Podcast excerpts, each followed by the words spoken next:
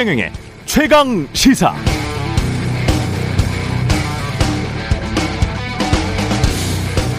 서울대 공대를 나온 29살 A씨는 지난해 서울시 구급 공무원 시험에 붙어 구청에서 근무하고 있다.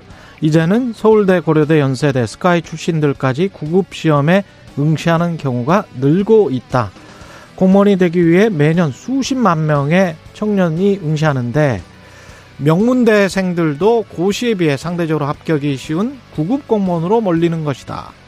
방금 읽어드린 기사는 2020년 2년쯤 전이네요. 1월 조선일보의 보도 목표는 구급 공무원 스카이도 줄 섰다라는 제목의 기사 내용 중 일부입니다. 올해 구급 공무원 시험 경쟁률도 22.5대 1이었습니다. 그런데도 권성동 국민의힘 원내대표 겸 당대표 직무대행은 대통령실에 대통령의 40년직이 두 명의 아들이 채용된 것을 두고 이런 답변을 내놨죠. 걔가 방학 때도 대학 다닐 때도 우리 사무실에 와서 자원봉사를 했다. 내가 추천한 것이다. 높은 자리도 아니고 구급으로 들어갔는데 그걸 가지고 최저임금 받고 들어갔는데 강릉 우사장 아들도 동해 황 사장 아들도 모두 대통령실에 근무하고 있고 대통령 취임식에 특별 초청받았다고 자랑했던 극우 유튜버와 함께 유튜브 활동을 했던 그의 누나도 대통령실에 근무했고 고액 후원금 낸 영어 잘하는 대형 한방병원 딸은 대통령 전용기를 대통령 부부와 함께 타고 스페인으로 가기도 했습니다. 앞으로도 계속 이럴까요? 그럴지도 모르겠습니다. 논란이 되자 구급 그걸 가지고 행사 기획에 가장 중요한 건 대통령 부부의 의중을 잘 이해하는 것 등의 대통령실과 여권이 내놓은 항변이었던 것을 감안하, 감안하면 말입니다. 네, 안녕하십니까. 7월 18일 세상에 이익이 되는 방송 최경련의 최강사 출발합니다. 저는 KBS 최경령 기자입니다. 최경련의 최강의사 유튜브에 검색하시면 실시간 방송 보실 수 있습니다. 문자 참여는 짧은 문자 50원, 기본자 100원이 드는 샵9730 또는 유튜브에 의견 보내주시기 바랍니다. 무료 콩 어플도 많은 이용 부탁드리고요. 오늘 최강시사 나경원 전 국민의힘 의원 그리고 박지원 정치의 품격 시즌2 박지원 전 국정원장 연결합니다.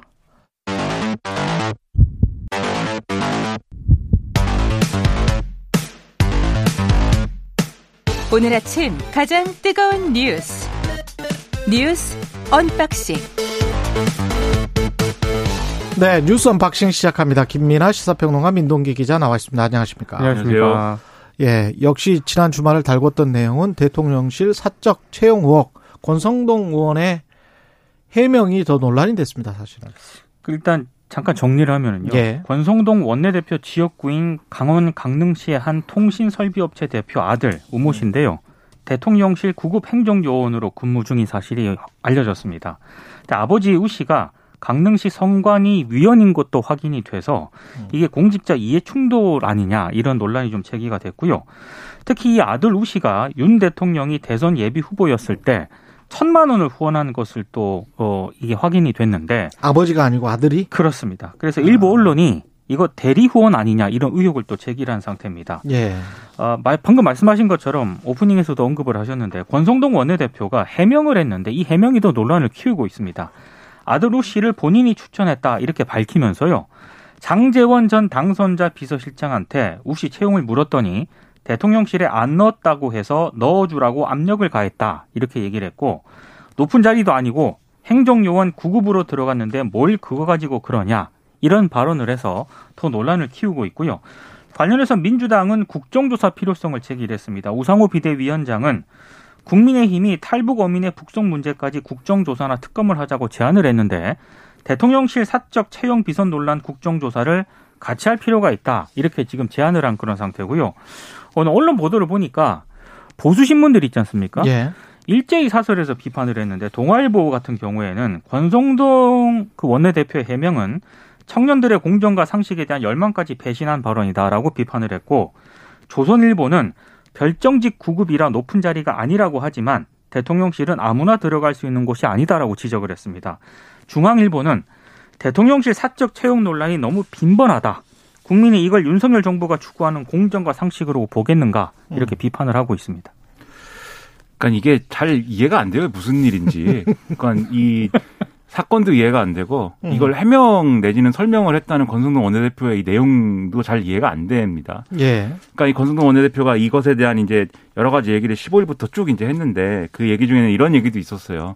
그 이전에 문재인 정권에서 어 청년 비서관 청와대 해가지고 1급 비서관으로 이제 박성민 씨를 이렇게 채용했다라는 점이 한번 문제가 된 적이 있지 않습니까? 예. 논란이 된 적이 있는데 음. 그것과 비교를 하면서 이전 정부는 이렇게 했는데 지금 이 내가 추천한 이 인사는 9급 정도인데 왜 그러냐 뭐 이렇게 나온 거잖아요, 얘기가. 그때는 공개적으로 하지 않았어요? 그 공개적인 것도 공개적인 것인데 네. 그런데 이제 공채 형식은 아니었겠죠, 그게. 네. 근데 이런 생각은 해볼 필요가 있습니다. 이게 어, 그 당시에 예를 들면은 어, 이게 1급이냐 9급이냐 이걸 차이로 그러면은 뭐 이게 어, 해도 되는 거냐 안 해도 되는 거냐가 갈라지는 게 아니라 음. 그때 국민의힘과 보수적인 어떤 그 유권자들이 주장했던 거는 음. 1급 비서관을 그렇게 이제 공채 방식이 아닌 방식으로 어, 이렇게 함부로 이렇게 자리를 줘도 되는 거냐에 대해서 음. 문제 제기를 했던 거잖아요.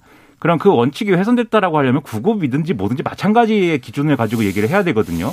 그게 이제 저는 잘 이해가 안 되는 점이 첫 번째고 음. 두 번째로는 이게 그거는 이해됩니다, 사실. 네, 아 이해되십니까? 예. 네. 별정직 공무원을 아그 그 얘기를 하려고 그러는데. 예. 네, 혹시 하실 말씀 아니에요. 마, 말씀하세요. 혼자 막 얘기하는 것도. 예, 아니. 그두 번째로 예. 이건 이제 일관성에 대한 얘기였고 음. 두 번째로 이게 별정직 공무원이라는 자리가 있으면은 이게 꼭 특채를 저 공채를 통하지 않는 방식의 채용이 가능한 거예요. 그런데 음. 그렇기 때문에 저는 이전 정권에서의 그 인사를 비판한 것이 저는 잘못됐다라고 생각하는 쪽인데 음. 그런데 이 문제를 가지고 별정직 공무원의 문제로 좁혀봐도 이 당시에 박성민 비서관 채용이랑 이 문제가 다른 게 그 문제는 청년 비서관이라는 구체적인 어떤 업무를 가지고 이 업무에 적합한 사람이 누구이냐를 따져서 청년 출신인 청년인 당사자의 채용이 필요하다라고 하는 논리적 구조 속에서 이루어진 거잖아요. 그렇죠. 근데 지금 네. 권성동 원내대표의 설명은 이게 내가 아는 사람 아, 어, 저 자식인데 아는 사람의 자제분인데 이 봉사활동 이, 이 선거 때 어, 봉사활동도 많이 하고 기여한 바가 상당하여서 그래서 이제 채용한 거다라고 얘기를 하는데 이건 다른 거죠 완전히. 그래서 잘 이해가 안 되는 설명을 하고 있다라는 생각이 들었습니다. 그러니까 이게 중앙일보도 음. 오늘 사설에서 언급을 한 것처럼 지금 대통령실의 사적 채용 논란이 너무 빈번하다라고 지적을 하고 있잖아요. 예. 근데 대통령실 해명을 보면은 이거 사적 채용이 아니다라고 지금 해명을 하고 있거든요. 예. 근데 이게 과연 그런가? 아까 오프닝에서도 최경영 기자가 잠깐 언급을 하셨는데 윤 대통령 외가 쪽 육촌 동생인 최모 선임 행정관, 네 논란이 한번 불거졌었죠. 그랬죠. 육촌. 그리고 대통령의 오랜 지인인 지인의 자녀 황모 행정관 그리고 이번에 우모 행정요원.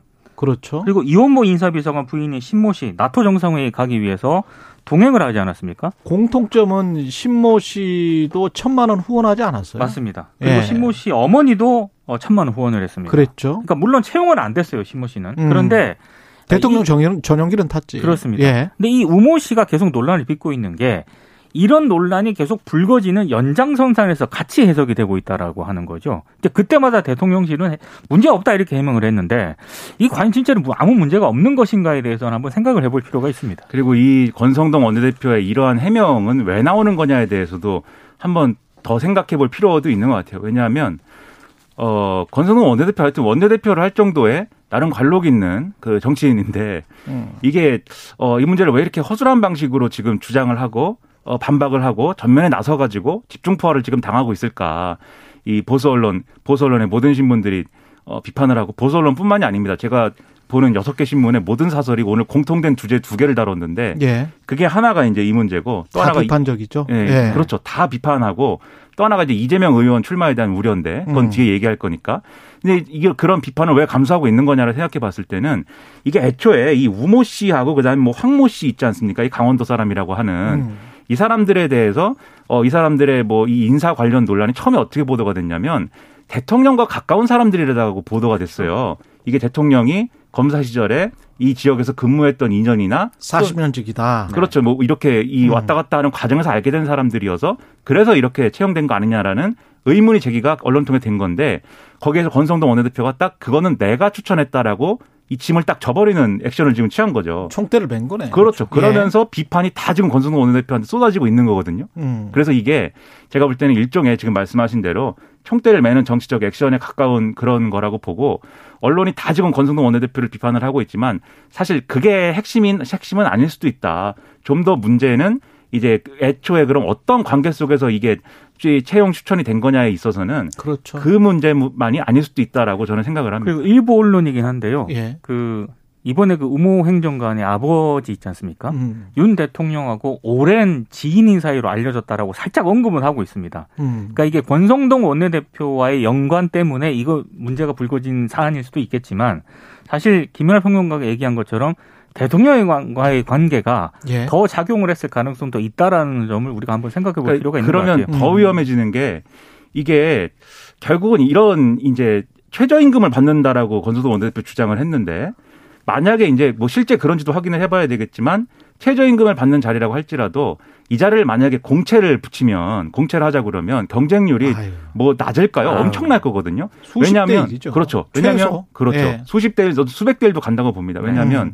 이게 아무리 임금을 적게 줘도 이 자리를 거친 게 또 다른 이력이 되고 아이, 충분요. 그렇죠. 시작은 네. 미약하나 끝은 창대하게 될 수도 있는 것이기 때문에 그렇기 때문에 중요한 자리인데 대통령하고 가깝기 때문에 이런 자리를 거칠 수 있었다라는 얘기가 성립을 하게 되면은 이게 온갖 주변의 측근 관리의 문제와 거기서 발생하는 어떤 비리라든가 이런 것들의 문제로 연결될 수도 있는 거기 때문에 음. 이게 싹이 돋아났을 때 빨리 정리하는 게 중요하다. 그래서 윤석열 대통령께서 바로 이것을 정리하는 그런 리더십을 보여줘야 된다 이런 생각입니다. 근데 한 가지만 제가 덧붙일게요. 그 두 분이 거의 다 말씀을 하셔가지고 만약에 지금 공공기관 혁신하고 공기업 혁신하고 뭐 이런 이야기를 하지 않습니까?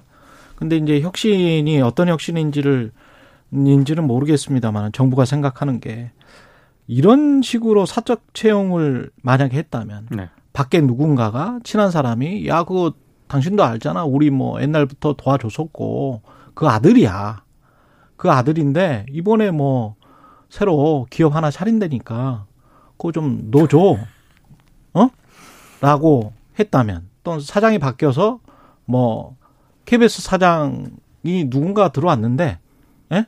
좀 넣어줘. 구급인데 뭐. 난리가 납니다. 만약 그래서 이제 들어왔어요. 이게 그러면 그 공기관이나 공기업이 나만 할 수 있을까요? 사회적으로? 어렵죠. 네. 아마 해체하라 그럴걸요? 그냥 뭐 사장한테까지 바로 책임이 가겠죠. 그렇죠. 예. 근데 어떤 루트를 통해서 권성동이 장재원에게 장재원은 인수의 비서실장이었잖아요. 네. 그러면 대통령실의 인사를 좌지우지할 수 있습니까? 장재원 의원은? 그것도 잘 모르겠어요. 음, 그러면 그렇죠. 장재원 네. 의원은 누군가에게 또 부탁을 했을 텐데 그 누군가는 상하 관계입니까? 이쪽에 여권의 의원이 그 대통령실의 누군가에게 부탁을 하면 그건 무조건 받아들여 줘야 되는 어떤 상하 관계라면 그쪽의 그 사적 관계는 그 도대체 뭔 거죠? 이게 이게 어떤 공적 조직이 이렇게 운영이 되는 그렇죠. 겁니까? 사실 그런 문제가 더 심각한 예. 거죠. 예. 그 대통령실은 인사가 없어요? 인사가 있을 거 아니에요. 인사비서관이 있을 거 아니에요. 그렇죠. 네. 저는 이해가 안 돼요. 그런 측면들은. 예. 그다음 이재명 의원은 민주당 대표 출마했습니다. 어, 국회 기자회견에서요 어제 대선과 지방선거 패배의 가장 큰 책임은 자신에게 있다는 생각에는 변함이 없다 이렇게 얘기를 하면서도 음. 새로운 민주당 이기는 민주당을 만드는 것이 진정으로 책임지는 행동이다 이렇게 얘기를 했습니다. 당내에서 불출마 요구가 있지 않았습니까? 이 불출마 요구에 대해서 행동으로 책임지겠다 이제 이렇게 답을 한 셈인데요. 근데 이 이재명 의원 앞에 놓인 숙제가 좀 적지 않습니다. 그러니까 여전히 지금 당 내부에서 당 내부 일각에서는 어, 지금 이재명 의원을 둘러싼 검경의 갖가지 수사 있지 않습니까? 이 수사, 수사를 대비한 자구책 아니냐 이런 의혹을 제기를 하고 있는데요. 특히 이제 만약에 당 대표로 선출이 된다라고 한다면은 이 수사 상황에 따라서 어, 민주당이 이재명 사법 리스크에 빨려 들어갈 수 있다 이런 지적도 분명히 한쪽에서는 나오고 있고요. 여기에 대해서 이재명 의원은 국민의힘이 고발을 하고 여기에 동조해서 검찰이 수사하는 게 무슨 무슨 사법 리스크냐? 국민은 민생의 어려움으로 고통을 받고 있는데 불필요한 과도한 음해를 하는 것은 좀 자중할 필요가 있다라고 반박을 했고 어 그럼에도 불구하고 대선과 지방선거를 거치면서 어, 최경영 기자가 별로 안 좋아하는 단어인 친명계가 당의 주류로 이제 자리를 잡기 시작한 그런 상황인데 음. 이런 상황에서 이재명 의원이 당 대표까지 된다고 하면은 다음 총선은 거의 친명계가 독식을 하지 않겠느냐. 이렇게 되면 당이 분열할 것이다. 이런 우려도 존재를 하고 있습니다. 아니 저는 분류를 안 좋아하는 거지. 그렇습니다. 예, 뭐 친명계를 안 좋아하는 친명계나 반명계나 뭐 이런 분류를 안 좋아하는 건데 그 현실이 점점 더 그렇게 돼 가는 것 같기는 합니다. 네. 근데 그거는. 이제 예, 예, 이제 저, 점점 더 그 정의 언론이 말하고 있는 친명이냐 반명이냐의 그 정의에 현실이 가깝게 가고 있다라고 저도 느껴져요. 저도 다른 어. 단어를 한번 생각을 해보는데 예. 마땅한 게 없습니다. 마땅한 게 없는데 네. 지금은 점점 친명 반명의 구도가 확연해지고 있다. 그러니까 이런 우려에 대해서 예. 이재명 의원이 당 대표 출마를 하면서 그렇죠. 예, 좀 어느 정도 불식을 시키느냐 이것도 굉장히 관건인 것 같습니다. 음. 그래서 이제 개파 공천, 사천, 공천 학살이란 단어는 사라질 것이다. 개파 정치 배격하고 통합 정치 하겠다. 뭐 이렇게 주장하는데, 음. 그러니까 이재명 의원 출마에 대해서는 사실 당내 전당대회가 이제 이제 본격적으로 그럼 이제 스타트 되는 거잖아요. 예.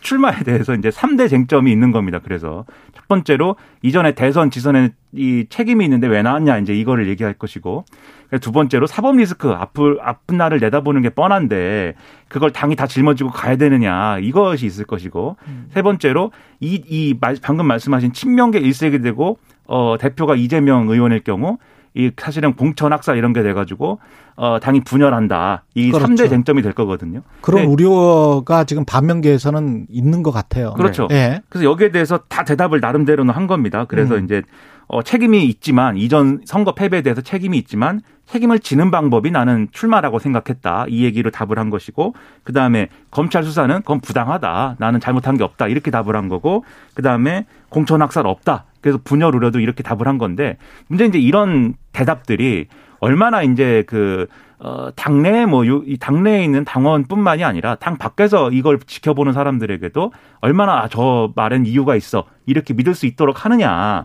이 문제는 상당한 과제일 걸로 보이는데 그러다 보니까 아까 말씀드렸듯이 모든 신문에서 이제 우려 내지는 뭐 충고 이런 것들을 하고 있어요. 대체적으로는 이재명 후보가 이재명 의원이 분명한 어떤 자기 쇄신의 어떤 그 전망을 보여주면서 음. 이전 상황에 대해서 분명한 반성과 어떤 좀 그런 것들이 있어야 되지 않겠느냐. 그리고 앞으로 이제 전당대회를 치러감에 있어서 명분과 가치를 중심으로 해서 당을 어디로 이끌 것인지를 분명히 말해줘야지 그런 우려나 이런 것들도 불식할 수 있는 거다. 이 지적을 쭉 이제 하고 있는 그런 상황이거든요. 그래서 그에 맞는 이 답을 내놓을 필요가 있겠는데 어제 이제 출마 선언문에서는 그런 것들이 분명치는 않아 보여요. 이기는 민주당, 새로운 민주당, 구체적으로 그게 뭐냐 이런 것들에 대해서는 앞으로 충분한 설명이 있어야 될 걸로 보입니다. 민주당 지지자들 중에서는 이런 비판을 하는 분들도 있더라고요. 이재명 의원의 행로의 정치 행로에 관해서 노무현과 비, 그 비교를 하면서 그러니까 지는 싸움을 계속하면서 명분을 쌓아왔던 노무현 전 대통령하고 이재명 의원 같은 경우는 성남시장 경기지사 대권 후보 그다음에 이제 당 대표로 가는 거잖아요. 그러니까 이제 자기 정치를 계속 추구를 해 오면서 그게 물론 대의와 명분과 딱 딱딱 맞아 떨어지면 뭐 그거는 상관은 없는 일이겠지만 그럼에도 불구하고 빈 구석들 그다음에 어 민주당 지지자들조차도 뭔가 저렇게 계속 가는 게 맞나라고 하는 그런 의구심? 그거는 민주당의 대통령 된 사람들이 그 가져왔던 어떤 뭐랄까요? 그 그 뭐 탄압도 좀 당하고 그러면서 다시 우뚝 일어서고 그런 과정들이 있었는데 실패도 하고. 근데 이재명 의원 같은 경우는 그걸 지금 계속 안 거치는 것 같은 그런 특히 당내에서는 그런 것들에 관해서 우려를 표시하는 분들도 꽤 많은 것 같습니다. 음. 그런 게 과연 어떻게 전체 국민들에게 비춰질까 그런 것들도 좀 생각을 해봐야 될 것 같아요. 예. 당 대표가 쉽게 될 것처럼 지금 분위기가 그렇게 조성이 돼 있기 때문에. 왜냐하면 이제 민주당 음. 지지층 내지는 이쪽에서 이제 민주당 당원이나 이런 분들에 대한 여론조사를 해보면은 이재명 의원이 대표가 됐으면 좋겠다라는 게 이제 압도적인 수준까지 이제 응답이 나오는 것 같아요. 여론조사 결과들 종합을 해보면. 음. 근데 그게 바로 이제 어떤 마음으로 그런 생각을 할까 이것도 좀 파악을 해봐야 되는 게 민주당 지지자 내지는 당원 입장에서는 지금 당이 지리멸렬하고 뭘 하자는 건지도 전혀 모르겠는데 그래도 누군가 하여튼 당내에서 뭔가 틀어지고 어 좀 갈 수 있고 책임을 질 수 있을 만한 사람이 일단 키를 잡고 당을 책임 있게 이끌었으면 좋겠다 이 마음들이 있는 거거든요. 강력한 리더십을 좀 원하는 것 그렇죠. 같아요. 그렇죠. 근데 그것만으로 과연 이제 이 민주당이 어떻게 대중의 신뢰를 다시 획득할 수 있을 것이냐에 대한 그렇죠. 답을 낼 수 있는 거냐 그건 아니기 네. 때문에 네. 이번 전당대회를 그런 이제 제대로 된 메시지를 내는 데 있어서의 장으로 활용을 할 생각을 고민을 좀 해야 된다고 생각을 합니다. 탈북 어민 북송 문제나 뭐 신구 권력 정면 충돌의 이야기들은 좀 이따가 정치인들 나오면 하나 하나씩 여쭤보기로 하고요. 예. 그만해야 된답니다. 시간이 또 없군요. 재난방송 잠깐 전해드리면요. 오늘 오전 7시 20분에 통영시 거제시 지역에 호우경보가 발효됐습니다. 기상 상황을 A 주시하면서 급류나 침수 위험이 있는 지역에 접근하지 않도록 주의해 주시고요. 위험 지역에 있거나 대피 공고를 받았을 경우에는 즉시 안전한 곳으로 대피하시기 바랍니다. 뉴스 unboxing 민동기 기자 김민아 시사평론가였습니다. 고맙습니다. 고맙습니다. KBS 일라디오 최경영의 최강시사 듣고 계신 지금 시각이 7시 41분입니다. 오늘 하루 이슈의 중심. 당신의 아침을 책임지는 직격 인터뷰. 여러분은 지금 KBS 일라디오 최경영의 최강 시사와 함께하고 계십니다.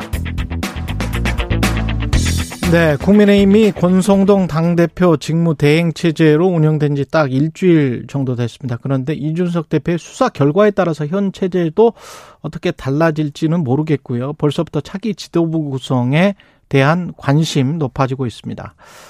국민의힘 중진 나경원 전 대표 연결돼 있습니다. 안녕하세요. 네, 안녕하세요. 예, 사실은 차기 지도부 구성과 관련해서는 나경원 전 원내대표님도 이름이 많이 올라오잖아요. 뭐, 제 의사와 상관없이. 예, 예. 그러니 네, 언론에서. 네. 예, 예. 그, 네. 그, 나중에 저 질문 드리려고 했는데 말 나온 김에. 네. 그런 생각이 좀, 지, 어떻게 좀 국민의힘이 변해야 되겠다. 그 변화를 위해서 뭐 소임이 맡아진다면, 맡겨진다면 나, 내가 좀 해보고 싶다. 대표를. 이런 음. 생각이 좀 있으세요?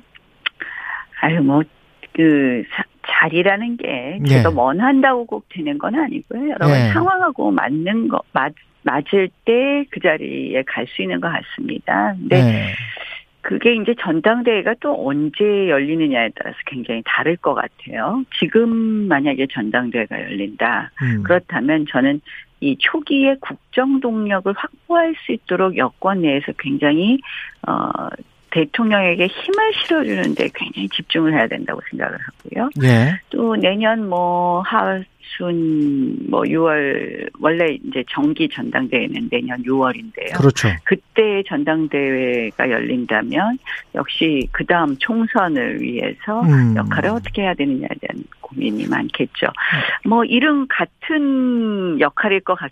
지만도 조금은 다를 수도 있을 것 같습니다. 그러니까 어쩔 때는 좀 더뭐 어. 야당을 아울러서 어떻게든지 뭐 끌고 가야 되는 게 더 중요하면 어떨 때는 더 국민 을뭐 국민에게 더 초점을 맞춰야 된다는 조금 다를 수는 있을 것 같다고 생각하고요. 네. 어찌 됐거나 어, 역시 시대 정신, 시대 상황하고 맞아야 된 맞아야 될 것이다. 그래서 제가 뭐 한다 안 한다 음. 말씀드릴 것은 아니라고 생각을 드립니다. 그러면 두 생각합니다. 시기 중에서 나경원 의원님은 어, 어떤 시기에 더 적합한 대통령이? 그러니까 시기와 예. 그 당시 상황하고 가, 음. 관련이 될 텐데요. 그냥 예. 제가 작년에 제가 전당대회 나갔다가 이제 2등 2등 하고 했죠. 예. 이제 이준석 당대표가 됐었는데요. 예. 그때 이제 제가 출마한 이유는 바로 어, 작년 당대표는 대선을 이끌어야 되는데, 음. 이 밖에 있는 윤석열 후보도 우리 당 안으로 모시고 와야 되고, 뭐, 음. 안철수 후보하고도 어떤 관계를 만들어야 되고 해서,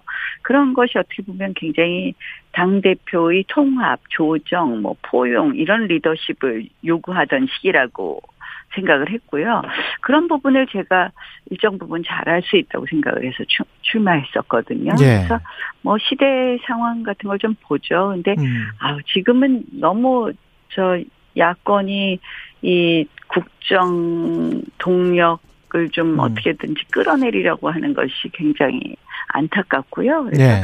그런 걸 좀 잘 조율해야 될또 어, 시기 아닌가. 그러니까 야권의 이런 것에 대해서 조율보다는 야권의 어. 이런 것에 대해서 좀 맞설 건 맞서고 어. 또 대통령에게는 좀 직언을 해, 할 것은 하고 어. 이런 좀 여러 가지 그런 리더십이 필요할 때 아닌가 이런 생각은 합니다. 그 지지율을 뭐, 권성동 원내대표께서 당 대표 대행으로 잘 하시, 해주실 것을 또 기대하고요. 네. 잘 하고 계십니까? 뭐 이제 일주일 되셨는데 네. 대통령하고의 소통에 있어서는 어. 뭐 직접 소통을 그동안 오래 해오신 분이니까 음. 좀잘 하셨으면 하는 그런 생각이고 하시지 않을까 이렇게 기대도 해봅니다. 지지율 하락이 최근에 계속되고 있는데 대통령 이거는 네. 아까 말씀하신 야권이 끌어내리려고 해서 그런 거라고 생각하세요? 아니면 어떻게 생각하세요? 저는 일부 요인은 분명히 우리 음. 여권이나 저 대통령실 의 잘못이 있는 것은 사실이라고 생각을 합니다. 네. 이제 많은 분들이 지적하시는 뭐 인사 문제라든지 어 잘하려고 했던 소통의 방식이 다소 불편하게 한 부분이라든지 뭐 이런 것도 있는데요. 음. 저는 사실 지금 야권의 이 국정 동력을 좀 발목 잡고 끌어내리려는 한 거 하는 이러한 어 모습이 좀 지나치다. 최근에는 탄핵 이야기까지 꺼내고, 꺼내고 있어요. 음. 전 정말 깜짝 놀랐습니다. 우리 지금 정부 출범한 지 100일도 안 됐거든요. 그런데 이 여론조사랑 제가 이렇게 보면요. 못한다, 못한다 하면 계속 끊임없이 내려가는 게 있어요, 사실은. 음. 이게 여론조사와 언론 기사가 계속 맞물려서 가는 것 같은 게 있거든요. 예. 뭐 예전에 우리 전당대회 때도 제가 한번 그걸 경험을 해봤는데, 이게 이제 못한다 못한다 하면 점점 자꾸 수렁에 빠지는데 그런 것도 작용을 하고 있는 데다가 이 야권이 이 탄핵 얘기까지 하면서 이렇게 국정 동력을 흔드니 뭐 뭘 새롭게 국정을 정상화하고 개혁하기 굉장히 어렵게 만들고 있어요. 근데 음. 사실 아시다시피 지금 굉장히 대한민국이 위기 아닙니까? 예. 글로벌에서 새, 시작된 여러 가지 위기가 있는데 아 야당이 해도 너무한다 하는 생각이 들고요. 음. 이걸 딱 보는 순간 MB 정부 초기에 소고기 촛불 시 기억하시죠? 예. 그거의 대자뷰 아닌가 이런 생각도 들어요. 시위나 그러니까 집회는. 아직은 없기는 합니다만은. 아니, 네. 그러니까 이제 그것과 똑같은 형식으로 하지 예. 않겠죠. 근데 예. 기억하시잖아요. 그 예. 미국산 소고기 먹으면 뭐 뇌에 구멍이 숭숭 나느니 하면서 온갖 정말 거짓말로 다 국민들을 호도하고 그렇게 해서 MB 집권 초기에 국정 동력을 확 떨어뜨렸잖아요. 음. 지금은 이제 보니까 뭐 뭐뭐 사적 채용이니 이제 뭐 그걸 국정조사하자 그러면서 시작을 하는데요. 음. 좀 심하다. 어, 야당이 좀 심하다는 생각이 듭니다. 빌미를 제공한 측면도 있지 않습니까? 그 사적 예, 채용이나 뭐 이런 것들은? 아니, 그러니까 저희가 예. 빌미를 예. 제공한 것은 저희가 스스로 고쳐야 되겠죠. 예. 그 부분은 저는 대통령실도 인지하고 있고 음. 고치려고 노력하신다고 봅니다. 노력한다고 보는데요. 음. 예컨대 이제 사적 채용만 해도요. 예. 사실은 이걸 사적 채용 프레임으로 씌우는 것에 대해서 정말 놀라 놀랍다라는 생각이 듭니다. 음. 이제 아시다시피 대통령실은 어, 각 부처에서 파견한 공무원도 있겠지만, 예. 우리가 그러잖아요. 어공이라고. 예, 어쩌다, 어쩌다 공, 공무원. 예. 어쩌다 된 공무원. 예. 그러니까 한마디로 이 별정직 공무원은, 어, 일종의 무슨 공개 채용의 절차로 하는 것이 아니라, 이 다 추천을 받아서 채용하게 되, 되어 있습니다. 그래서 어. 그 추천을 어떻게 받게 되냐? 보통은 캠프 인수위 때 같이 일했던 분들 중에서 들어갑니다. 예. 많은 그래서 국회 보좌진으로서 일했던 사람들이 들어가기도 하고 캠프 때부터 와서 고생한 사람들이 들어가기도 합니다. 음. 그래서 그런데 캠프에 와서 일한 사람들이 다 들어가지는 못하죠. 캠프 때는 워낙 많은 분들이 도와주시니까. 음. 그래서 그 중에서 능력을 인정받고 또 뭐 그동안 일을 해서 호흡을 맞춰온 분들이 들어가는 건데요. 음. 지금 뭐, 뭐 지인 아들이라고 채용됐다는 분들이 다 보면 캠프 때부터 일을 했다는 거거든요. 음. 그럼 그걸 갖다가 사적 채용이라는 걸 쓴다? 그러면 문재인 대통령의 청와대는 어땠는지 한번 묻고 싶어요. 그걸 다 공개 채용을 했었는지. 음. 그래서 이런 거를 붙잡고 늘어지는 걸 보면 음. 아참 고약하다라는 생각밖에 들지 않습니다. 그 말씀을 듣다 보니까 그런 생각도 드네요. 그러니까 정치를 지금 처음 하시는 분 아니에요. 윤석열 대통령 같은 경우에. 네, 예, 예. 그러면 아무래도 국회 보통 그 어공이 국회 보좌관 출신들이 많이 들어가지 않습니까? 그리고 정치를 그렇죠. 좀 했었던 사람들이 들어가는데 이분 같은 경우는 캠프에 잠깐 있다가 그리고 이제 아버지가 또 대통령의 올해 뭐 40년 직이라고 하니까 그리고 권성동 장재원 이렇게 거쳐서 이제 어 추천이 들어갔다고 하니 이게 언론이나 여론이 어 이거는 무슨 뭐 그 수숙 어 뭐 한 사람을 이렇게 들어 놓은 거 아닌가 그런 느낌을 가질 수밖에 없을 것 같아요. 왜냐하면 꾸준히 정치를 해왔던 보좌관 출신들이나 뭐 이런 사람들이 그렇게 그 행정관으로 들어간다고 해서 뭐 누가 뭐라고 할 사람은 없긴 없거든요. 그러니까 예. 이제 보통의 경우에는 음. 캠프에도 예전에는 다 국회 보좌진 출신들이 많이 갈 그랬었어요. 우리 네. 이제 제가 만약에 뭐 무슨 선거가 있어서 캠프를 꾸린다. 네. 그러면 저는 오랫동안 정치를 했기 때문에 전부 다 정치권 인사들이 들어갈 거예요. 네. 그런데 이제 초기에 왜 검찰 출신이 많이 들어가냐 그런 뭐 비판도 음. 있지 않았습니까? 그것도 음. 같은 맥락이라고 봐요. 네. 그러니까 캠프라는 것은 자신이 가장 믿을 수 있고 자신의 생각을 대신 실현해 줄 수 있는 사람으로 구성하는 거거든요. 네. 그러니까 제가 뭐 작년에도 뭐 서울시장 선거 캠프를 구성했다. 그러면 제가 같이 일했었던 보좌진들이 다 모이게 돼 있습니다. 음. 그러니까 이분 우리 대통령께서도 캠프를 구성해서 일을 할 때 자신의 의중을 제일 잘 알고 그를 실현할 수 있는 사람들, 또 신뢰할 수 있는 사람들로 캠프를 구성하게 되었고, 그 캠프는 기존의 여의도 캠프하고는 조금 다를 수밖에 없었던 거죠.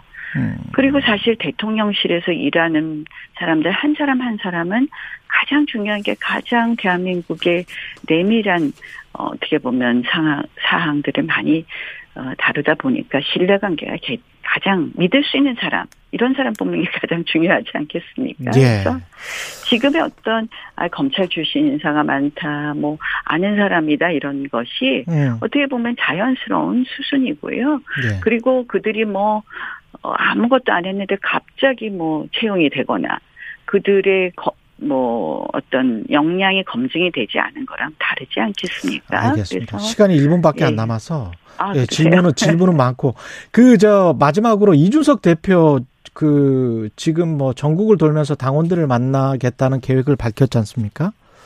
그 어떻게 생각하세요? 어떤 우리 대표께서는 네. 또뭐 새로운 뭐 시도를 하시는데 네. 글쎄요 뭐 본인이 알아서 하실 일이지만 저는 네. 어 그냥 뭐 초기부터 말씀을 드렸지만 그냥 음. 조용히 좀 미래를 준비하시는 건 어떨까 하는 생각을 했고요. 음. 어, 저도 정치를 좀 때로 쉬기도 하고 이렇게 하는데 음. 너무 계속 어, 전면에 쓰는 것보다는 이게 때로는 조금 쉬어가는 게 더 길게 볼 수 있는 게 있는 것 같습니다. 제가 어, 두 번의 사실은 휴지기를 가지고 있는 거죠. 예전에 예, 예. 어, 2011년에 서울시장 보궐선거를 음. 나갔다가 그 다음에 공천을 못 받게 되면서 한 2년 정도 쉰 적이 있었고요. 음. 그때는 아예 여의도를 안 갔습니다. 제가 음. 아, 제가 하고 싶었던 뭐 돌아오셔야죠. 네, 장애인 관련 일을 했고요. 지금도 예. 사실은 뭐좀 쉬려고 했어요. 여기까지 듣겠습니다. 나경원 전 네, 국민의힘 네, 원내대표였습니다. 고맙습니다. 네, 고맙습니다.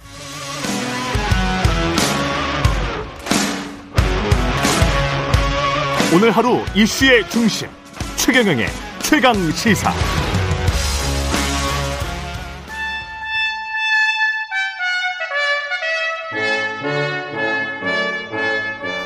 네, 매주 월요일 영원한 현역 박지원 전 비서실장과 함께하는 고품격 본격 정치 토크 박지원의 정치 품격. 박지원 전 대통령 비서실장 정 국정원장님이 골절상으로 병원에 지금 입원해 계십니다. 그래서 오늘은 전화로 진행하겠습니다. 안녕하세요. 네, 안녕하세요. 아, 목소리는 좋으시네요. 제가 네. 안녕하지 못합니다. 그러니까요. 안녕하지 예, 예. 못하시는데. 그 예. 다친 발목은 좀 괜찮으세요? 오늘 오후에 수술하면은 한 열흘 병원에 있다가 목발 짚고 나가게 된다고 합니다. 아이고, 예. 예. 아, 쾌유하시길 바라고요. 예, 지금 저 끼쳐서 죄송합니다. 예, 상황이 뭐 여러 상황이 또 박지원 어, 전 국정원장께 안 좋은 상황으로 지금 돌아가고 있는 것 같습니다. 뭐 그렇지도 않은 것 같습니다. 아 예. 그래요? 예, 뭐 어, 탈북 아, 어민 관련 북송과 관련해서도 그렇고 뭐뭐 뭐 여러 가지 대통령실에서 공식적으로 이제 최용범 홍보수석이 등장한 게 처음인 것 같은데. 글쎄요. 예. 아, 나는 홍보수석이 저 개인적으로 잘 아시는 분입니다만은. 예. 지금까지 한 번도 안 나타나서 간뒀는가 그렇게 생각했어요. 근데 처음에 이제 등장하셔서 언론에 등장해서 조사에 성실하게 협조해야 된다. 야당과 정부 협, 관련 관련자들이 협조 안 하는 사람이 누가 있어요? 저도 다쳤지만은 예. 오늘이라도 검찰에서 부르면 가겠습니다. 아, 음. 아 그리고 자기들이 뭐 조사도 하지 않고 연락도 하지 않고 고발해놓고 압수수색하고 뭐 출국 금지시키고 할 것 다 하면서 누가 협조 안 했죠? 음. 그 그렇게 얘기하면 안 되죠. 예. 정의용 전 청와대 국가안보실장이 이제 이 사람들 탈북어민들의 행적 그러니까 살인 혐의의 행적을 쭉 이야기를 아주 자세히 해놨더라고요. 전문을 보니까. 그런 다음에 이제 송원해달라는 요청을 받은 사실이 없어서 추방할 경우에 상대국 인수사를 확인해야 되기 때문에 북측의 의사를 먼저 타진한 것이다. 이렇게 입장을 발표하니까 최영봉 홍보수석이 엽기적 살인마라고 규정하는 것이 심각한 문제다. 아직 제대로 된 조사가 없었다. 이렇게 반박을 했습니다. 아니, 엽기적 살인마가 아니면 뭡니까? 16명을 무자비하게 살해시켜가지고 바다에다 던져버리고. 예. 세 명이서 다시 그 생선을 팔려고, 오징어를 팔려고 출항했던 김치강으로 갔다가 한 사람이 잡히니까. 음. 그 두 사람이 도망친 거 아니에요. 그래가지고 북한 선박이 쫓아오니까 우리 쪽으로 넘어왔다가 또 우리가 쫓아가면 저리 넘어갔다가 3일을 쫓아다니다가 우리 해군이 잡아가지고 음. 어? 또 당시 우리 SI 첩보상에서 그러한 것이 밝혀졌다고 하면은 사실 아니겠어요? 아 그리고 그때 당시 정보위원장이나 그 국민의힘 전신 야당 대표를 지내신 분들도 끔찍하니까 잘 보냈다 했어요. 예. 그때는 옳고 지금은 틀려요? 이해운, 예. 정보위원장. 근데. 그렇죠. 뭐 저는 특정인 얘기는 하지 않습니다만은. 예. 물론 반대하는 사람도 있었지만은, 음? 당시 그 정책적 판단을 한 거 아니에요. 어? 그리고 지금 뭐, 그, 기순할 의사를 밝혔다. 아, 그 사람들이 그렇게 도망쳐서 끔찍하니까 돌아가면은 처벌 받을 것 같으면 여기 와서 기순 의사를 밝힐 수도 있는 거 아니겠어요? 음. 그걸 다 조사하면 될 건데 어? 그렇게 왜 피의 사실을 공표하고 지금 안보 자해행위를 하는지 저는 알 수가 없어요. 이 사건이 다시 불거진 이유가 뭐라고 생각하세요? 어떤 특정한 팩트가 나와서 또는 뭐 지금 대통령실은 야당이 정치 공세를 하고 있다라고 주장을 하고 있는데 아, 자기들이 안보 자해행위를 하면서 어? 국정원 두 원장 잡아놔 가지고 어? 뭘 파가지고 뭘 하겠다는 거예요 도대체. 자 처음 보십시오. 민스 SI 첩보도 공개해가지고 국방부에서 이거 다 공개됐다. 어? 이렇게 하면서 이제 납부 거부도 이게 음. 아무런 문제가 없었던 것을 그때는 옳고 지금 틀리다면서 이렇게 보는 게 도대체 저는 국정원, 해경, 국방부, 통일부, 외교부까지 나오던데요. 음. 이해할 수가 없어요. 만약 그때 잘못했다고 하면은 그때 그 부처 공무원들이 얘기를 했어야 되는 것 아니에요. 그때는 다 아. 따랐고 옳게 갔고 지금 와서는 틀리다 가면은 정권이 바뀌어서 음. 어떤 진짜 정치 보복 아닌가 저는 그렇게 생각합니다. 이 여권에서 주장하는 거는 이런 것 같습니다. 대통령실에서는 자필 귀순 의향서를 보면 귀순 의사 진정성이 있었던 것 같다라는 주장. 그 다음에 보통 탈북민 합동조사가 보름 이상 뭐 어떤 경우는 뭐 두세 달 되는데 왜 사흘 만에 끝났나 이건 이례적이다. 뭐 이런 주장이에요. 아니 윤건영 의원이 통일부로부터 받은 자료를 공개한 것을 보면은 예. 예, 이명박 박근혜 정권 때 탈북인 202명 중 139명을 북송시켰어요. 그리고 당일 초고속으로 북송한 예도 있단 말이에요. 어. 여기는 5일간 했지 않습니까?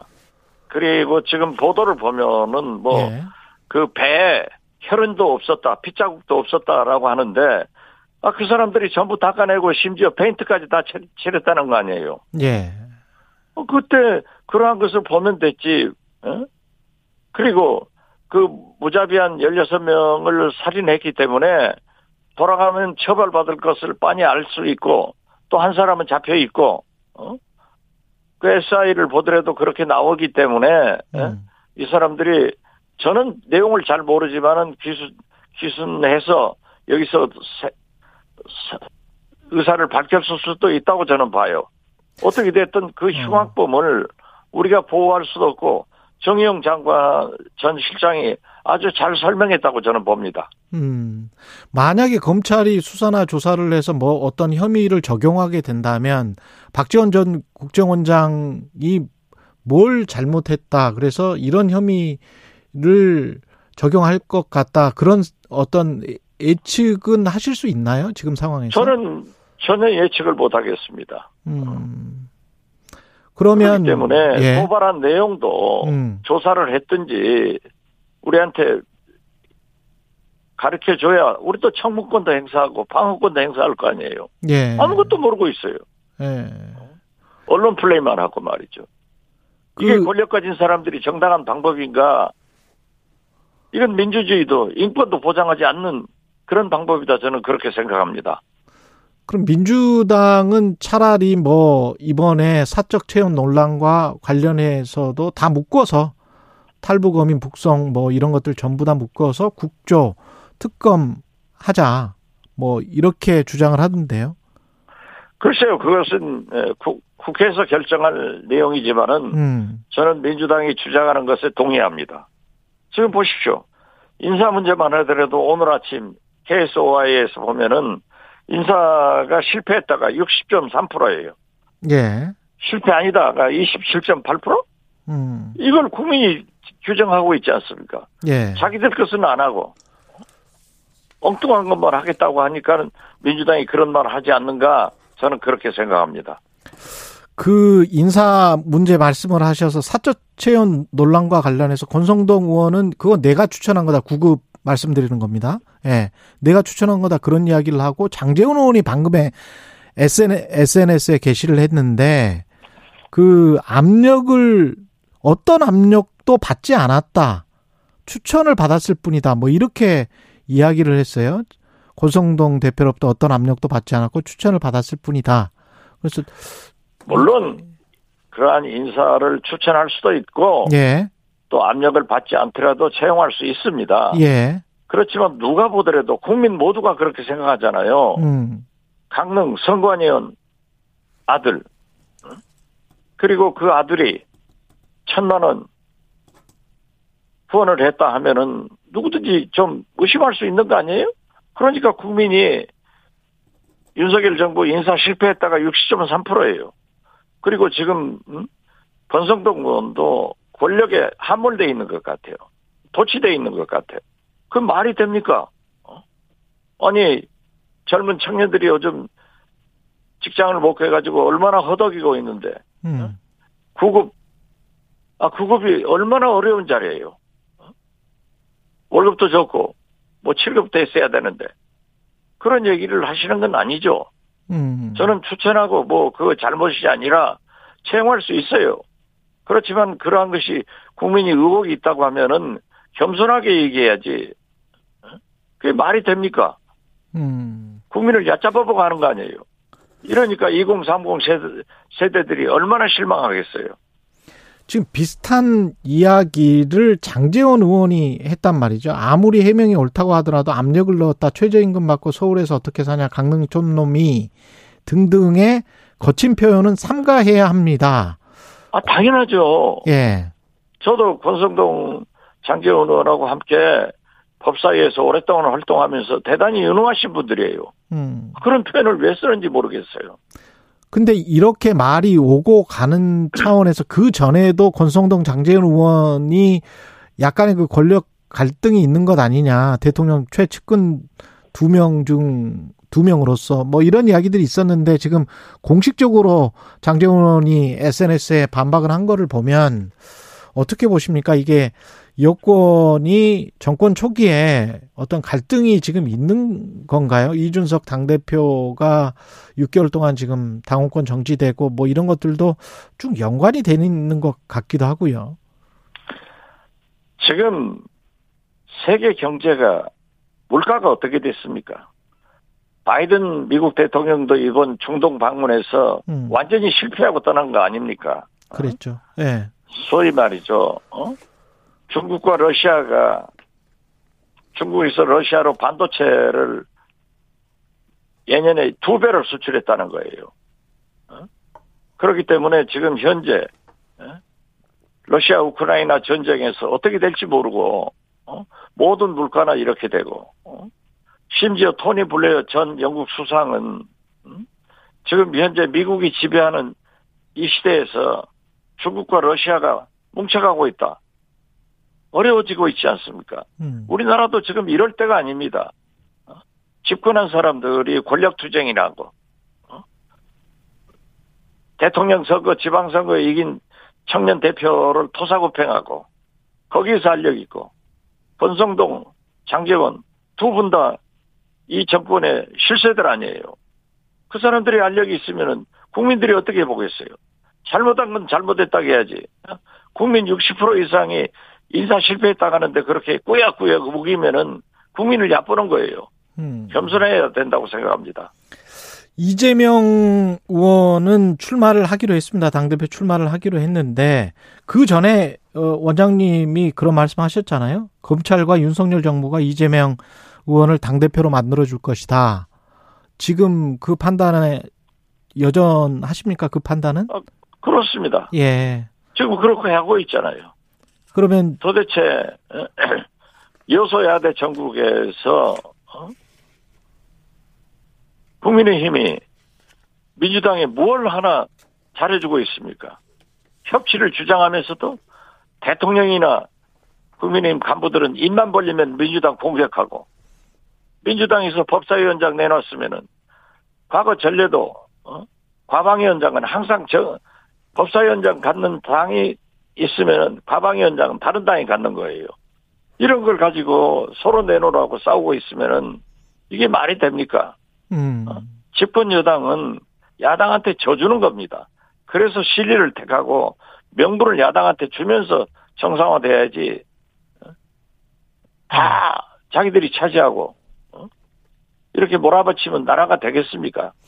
방금 나경원 전 의원은 뭐 여권에도 일부 책임이 있지만 야권이 자꾸 끌어내려서 대통령 지지율도 어 이렇게 낮아지는 것 같다. 야권의 책임이 크다는 식으로 이야기를 하더라고요. 어떻게 생각하십니까? 뭐 그것은 그분들의 얘기지만은 음. 야권에서 지지율 끌어내린다고 끌어내려집니까? 아 국민들 음. 쫓아다니면서 저 지지율 내리자고 그렇게 뭐 캠페인을 합니까? 이건 자기들이 잘못하고 있는 거예요. 인사 문제만 하더라도 아 겸손하게 이런 관계로 능력이 있어서 추천을 했다. 앞으로 유의하겠다. 이렇게 하면 되는 거예요. 음. 아 육촌 동생도 잘했다. 뭐 김건희 여사 두 직원도 잘했다. 9급, 7급으로 갔어야 되는데 9급으로 갔다. 이게 얼마나 겸손하지 못한 거예요. 음. 아니 국민이 왜 60.3%가 윤석열 정부 인사 실패했다 할 거예요. 어? 국민이 왜 27.8%만 인사 실패 아니다 할 거예요. 음. 이걸 뭐라고 설명할 거예요? 겸손해야죠. 예. 그리고 이게 저 이재명 의원이 대표가 된다고 하더라도 그 사법 리스크 지금의 전국 상황에서 봤을 때는 사법 리스크가 분명히 불거질 것 같은데 다시 어떻게 보십니까? 어떻게 저도 불 예. 저도 불거질 거라고 봅니다. 예. 지금 현재도 뭐 검찰에서나 경찰에서 많은 수사가 진행 중에 있지 않습니까? 음. 어. 그러면 이재명 대표도 당 대표가 되더라도 싸울 거 싸우고 협력할 것은 협력해야죠. 근데 그 싸울 거 싸우면서 그 민주당이 그 당대표 리스크에, 이재명 리스크에 한몰 쭉 이렇게 들어가 버리는, 수렁처럼 들어가 버리는 그런 가능성도 있지 않습니까? 뭐 여러 가지 가능성이 있겠지만은. 예. 만약 이재명 당대표가 당선된다고 하면은 음. 이재명 당대표의 리더십이 그때 발휘될 겁니다. 음. 그때 봐야 알지 뭐 제가 어 밖에서 얘기하는 것은 바람직하지 않다고 생각합니다. 그 국정원장도 하셨고 사실은 한일 관계 관련해서도 꼭 질문을 지난주에도 했었어야 되는데 박진 외교부 장관이 지금 일본을 공식 방문을 합니다. 그래서 이게 개선의 물꼬를 틀 수 있을까도 걱정이지만 또 한편으로는 뭔가 그 너무 내줘 버리고 일본 식으로 일본이 하자는 대로 끌려갈까 그것도 좀 걱정이긴 한데 어떻게 보세요? 저는 윤석열 정부 외교안보 라인에서 박진 외교부 장관이나 권영세 통일부 장관이 굉장히 합리적이고 네. 어 잘하실 분들이라고 생각하고 지금까지도 여러 가지 내용을 보면은 높이 평가를 합니다. 그리고 박진 장관도 오랜 경험을 가졌기 때문에 한일 관계가 굉장히 델리케이트한 점이 있, 지만은 정상화를 위해서 우리가 모든 것을 가져올 수는 없지만은 그래도 우리 국민 감정을 또 피해자들의 의견을 잘 참작해서 잘 하리라고 봅니다. 음. 따라서 저는 항상 한일 관계는 투치력으로 가야 된다. 예. 어, 예, 문화 교류나 상업 교류는 민간 부분에서 하고 그러한 역사적 문제나 이러한 것은 정부 차원에서 해야 되기 때문에 그러한 것을 저는 박진 장관이 잘 해내리라고 봅니다. 박지원 전 위원장도 출마를 지금 강행하기로 했는데 이 부분은 어떻게 보십니까? 저는 박지원 위원장이 만약 출마를 하고 싶어도 선관위에다가 제출을 하면은 접수가 안 될 거 아니에요. 예. 어? 그래서 저는 그래도 비대위 공동위원장을 하신 분이고 음. 저 개인적으로도 왜 공동위원장은 되고 대표는 출마 못하게 하느냐 하는 것을 수차 얘기를 했는데 그래, 그렇죠. 예. 예. 이제 당론이 결정되고 음. 이렇게 된다고 하면은 좀 박지원 전 위원장도 어 양보를 하는 것이 좋다. 그래서 등록을 하지 않는 것이 좋다.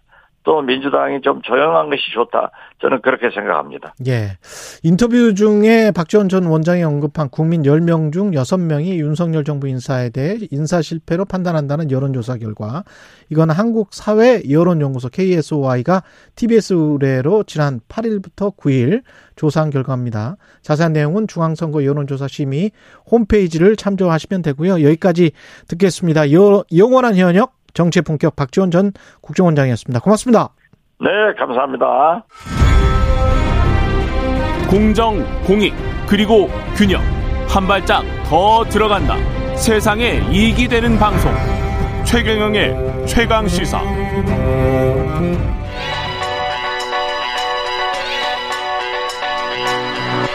최강 시사. 김봉신의 눈. 네, 한 주간의 각 분야 이슈들에 대한 여론을 심도 깊게 심도 깊게 살펴보는 시간입니다. 김봉신의 눈 여론조사 전문업체 메타보이스의 김봉신 대표입니다. 안녕하세요. 안녕하십니까? 예, 오늘 다룰 여론조사가 한국갤럽 그다음에 NBS입니다. 예, 예. 예. 한국갤럽은 이제 자체 조사로 지난 12일부터 14일까지 4일간 진행됐고요. 아, 전국지표 조사 NBS도 엠브레인 퍼블릭, 케이스탯 리서치, 코리아 리서치, 한국 리서치 등 4개 여론조사 기관이 지난 7월 11일부터 13일 4일간 진행됐습니다. 자세한 사항은 중앙선거여론조사 심의위원회 홈페이지를 참조하시면 되겠습니다. 갤럽부터 보겠습니다. 일단 예. 대통령 직무수행 평가 지난주에 dead cross였었죠. 예, 예. 지금 상황은 어떻습니까? 더 벌어졌습니다. 예. 지난주에 이제 부정이 12% 포인트 더 많았는데요. 음. 지금은 21% 포인트 격 격차로 확 벌어졌습니다. 이번 조사. 예, 예. 부정 평가가 53이니까 이제 절반을 살짝 넘었고요. 음. 긍정 평가는 5% 아, 포인트 하락해서 32입니다. 이게 아, 추세가 당선, 예, 예. 추세가 계속해서 빠지는데요. 예. 당선 후에 직무 평가가 아, 지금 최악 상황입니다. 당선 직전이 직후가 52. 직후. 예, 예. 52였죠. 50 나왔었습니다. 50 나왔었습니까? 예, 출범하고 나서 어 52. 52 출범, 예, 출범 직후에 예. 52. 출범 직후로 따지면 지금 20% 포인트가 하락한 건데요. 그러네요. 아, 굉장히 급하 이 기울기가 상당히 급하게 떨어지고 있고요. 52부터 해서 32까지 내려간 거네요, 지금. 예. 근데 이, 이 하락폭이면 음. 이번 주말에는 30% 선이 하향 돌파될 수가 있고요. 이게 25% 선이 무너지면 4명 중 1명밖에 긍정하지 않기 때문에 아, 걷잡을 수 없을 것 같아서 뭔가 조치가 있을 것 같습니다. 어, 이 보수 성향자 아, 분포에서도 하락을 많이 한 것 같더라고요, 보니까. 예, 예, 예. 예, 정확히 보셨습니다. 이게 보수 성향 이신 분들이 많이 계시는 음. 이제 부산, 울산, 경남이라든지 뭐 60대에서 11% 포인트니까 두 자릿수로 떨어졌고요. 예. 아, 역시 지난주에 국힘 에서 국힘 지지자 중에서도 많이 떨어졌는데 이번에도 8%포인트 하락했습니다. 자영업에서 9%포인트, 전업주부. 이 주부에서 두 자릿수로 하락을 했습니다. 11%포인트 하락했습니다. 경제적인 이유, 인플레이션 이런 것들도 상당히 영향을 미치고 있는 것 같습니다. 맞습니다. 예. 어떤 이유를 살펴볼까요? 긍정 평가, 부정 평가 이유? 긍정에서 이제 소통, 긍정 평가 이후로 소통이라는 응답이 10%로 음. 나타났는데요. 전주 대비 이제 4%포인트 많아졌죠. 그러니까 도어 스태핑 논란이 있어도 소통 노력은 인정하겠다 이런 유권자분들이 좀 있으신 것 같고요. 그런데 이제 부정 평가에서 인사가 여전히 26%. 이게 3%포인트 많아진 게 경험, 자질이 부족하고 무능하다. 음. 이게 3%포인트 많아져서 11%로 두 자릿수로 올라섰습니다. 또 경제 민생 살피지 않는다 10%, 또 발언 부주의나 전 정부 탓 이런 거 한다라는 음. 것도 좀 이게 언급이 돼서요. 전반적으로 좀 실망감이 아주 어, 많이 나타나고 있습니다. 예, 정당 지지도는 어떻습니까? 정당 지지도도 이게 이번 정부 윤석열 정부 출범 이후 처음으로 오차범위 내로 두 정당이 더불어민주당과 국민의힘, 국민의힘과 더불어민주당이 5점 이내로 대등해졌습니다. 음. 예, 지금 국민의힘은 38, 어, 예, 더불어민주당이 5% 포인트, 어, 더불어민주당은 3% 포인트 많아져서 33 해서 두 격차, 두 당의 격차는 5% 포인트입니다. 38대 33. 예. 예, 예. 예 국민의힘이 38입니다. 예. 그러면 정당별 호감도 호감도는 뭐죠? 호감도는 정당 지지도는 예. 정당 중에 하나를 골라라 이런 한 문항인데요. 아. 호감도는 각 정당에 대해서 호감이 가느냐 안 가느냐 뭐 이렇게 물어봐서 예. 각 정당별로 묻게 됩니다. 음. 그런데 이제 직전 조사는 4월 4주, 4월 28일 조사였을 때에는 그때는 국민의힘이 41, 어, 더불어민주당이 33, 정의당이 23에서 이 어, 어, 뭡니까 국민의힘이 상당히 좀 어, 5점1을 넘어서서 앞섰는데요. 4월 말경입니다. 4월 말입니다. 예. 그런데 이제 7월 어, 2주 조사 이번 조사에서는 음. 아, 예, 5점 이내로 또 붙었습니다. 어, 국민의힘은 어, 좀 빠졌고요. 5% 포인트 빠져서 36. 예. 어, 더불어민주당은 32, 음. 정의당이 21 해서 어, 두 개 정당 이 차이가 없습니다. 그 두 달 반 만에 이렇게 된 거군요. 예, 근데 예. 그두 달 반이라는 기간이 대통령 취임 이후 그렇습니다. 아까 지지율 빠진 것도 취임 직후부터 지금 뭐 그렇다 할 반등을 못 보이다가 쭉쭉쭉쭉 빠져 있는 걸 보면 예. 비슷하게 가고 있네요. 예. 예. 세대별 성별 호감도도 지금 크게 다른 것 같습니다. 정당들이. 맞습니다. 국민의힘은 여전히 60대 이상에서 절반 넘는 그런 호감 응답을 좀 기록을 하고 있는데요. 더불어민주당, 더불어민주당과 정의당은 좀 뭐라고 할까요? 청년 여성에게 좀 어, 호감을 얻고 있고요. 예. 어, 또 더불어민주당은 40대 남녀 중에서 어, 절반 가까이 되는 어떤 호감 응답을 받고 있습니다. 40대 남녀. 예. MBS 조사는 어떻습니까? MBS 조사는 특이하게 신뢰도를 묻고 있는 게 있습니다. 예. 신뢰하느냐 국정 운영에 음. 대해서. 그런데 이것도 2주 전 대비 dead cross 상황입니다. 어. 신뢰하지 않는다가 52로 절반이 나왔습니다. 예. 신뢰한다는 응답은 무려 8%포인트 빠져서 42로 떨어졌습니다. 예. 예, 예. 그냥 6월 다섯째 주 때는 그게 그 신뢰한다가 50이었군요. 예, 예. 50 그리고 42였는데 이게 네. 완전히 역전됐습니다. 완전히 역전이 됐네요. 예. 예. 당 대표 징계 과정에 관한 평가도 좀 있었는데 그 예. 여론은 어떻습니까? 징계 과정에 대해서는? 이준석 당 대표 징계 과정에 대해서 정당하다가 31 음. 정당한 과정을 거친 결과다. 근데 정치적 판단이 개입된 결과다가 54로 절반을 넘었거든요. 음.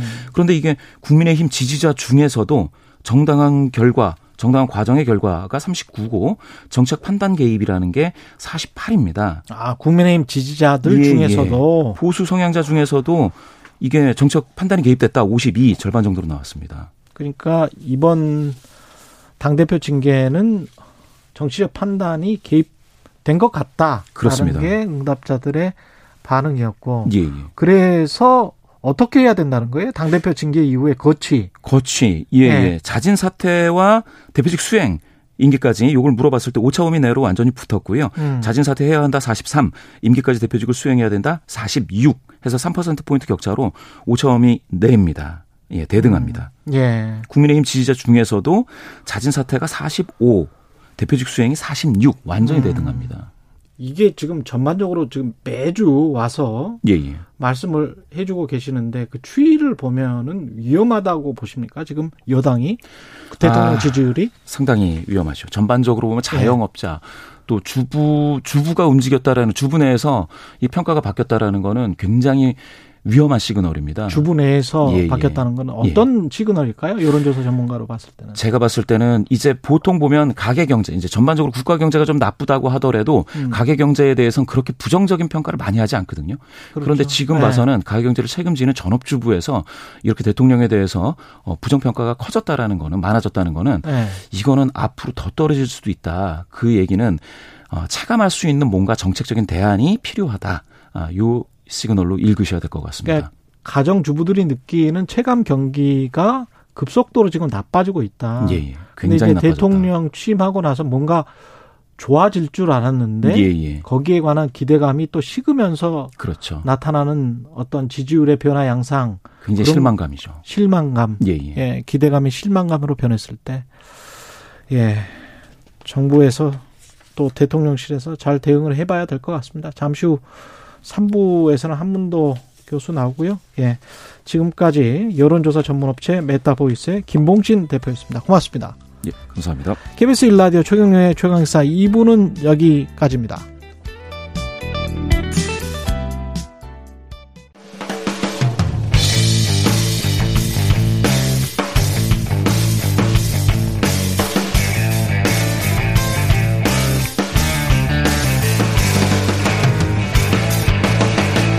최경영의 최강 시사.